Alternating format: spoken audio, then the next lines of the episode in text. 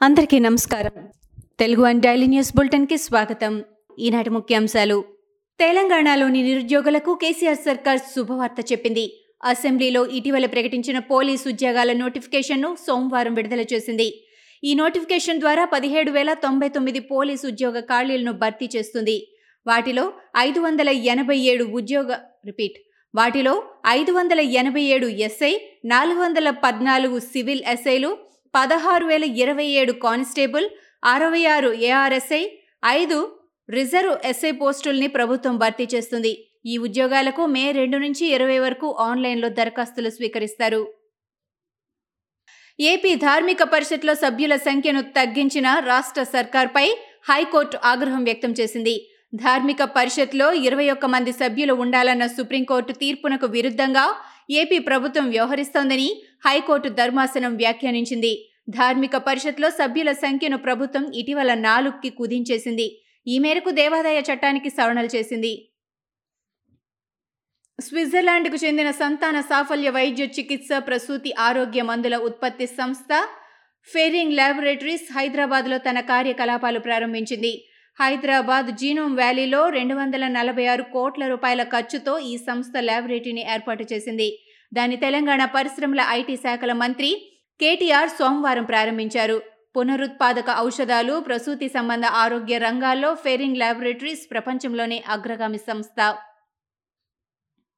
విశాఖ శారదా పీఠం అధిపతి స్వరూపానందేంద్ర స్వామి ఆశీస్సుల కోసం ఏపీ మంత్రులు ఒక్కొక్కరు లైన్ కడుతున్నారు. మొన్న టూరిజం మంత్రి ఆర్కే రోజా స్వామివారిని దర్శించుకుని ఆశీస్సులు పొందారు. సోమవారం వైద్య ఆరోగ్య శాఖ మంత్రి విడుదల రజనీ కూడా స్వామివారికి పాదాభివందనం చేసి మరీ ఆశీస్సులు అందుకున్నారు. శారదా పీఠంలోని రాజశ్యామల అమ్మవారికి ఇద్దరు ప్రత్యేక పూజలు చేయడం విశేషం. జగన్ ప్రభుత్వం తన అసమర్థతతో పోలవరం ప్రాజెక్టును బలి చేసిందని టీడీపీ అధినేత చంద్రబాబు నాయుడు ఆరోపించారు. డయాఫ్రమ్ వాల్ దెబ్బతింటే మూడేళ్ళ పాటు వైసీపీ ప్రభుత్వం ఎందుకు దాచిపెట్టిందని నిలదీశారు. పోలవరం అథారిటీ కేంద్ర ప్రభుత్వం తప్పుపట్టినా మూర్ఖంగా ముందుకు వెళ్ళి ప్రాజెక్టు నాశనం చేశారని చంద్రబాబు ఆగ్రహం వ్యక్తం చేశారు. సిపిఎస్ ఉద్యమంపై జగన్ సర్కార్ ప్రతీకారం తీర్చుకుంటోందని అన్నారు. వాతావరణ శాఖ వచ్చే మూడు రోజులు తెలంగాణకు వర్ష సూచన చేసింది. రాష్ట్రంలో అక్కడక్కడ తేలికపాటి నుంచి ఒక మోస్తారు వర్షాలు కురిసే అవకాశం ఉందని వెల్లడించింది.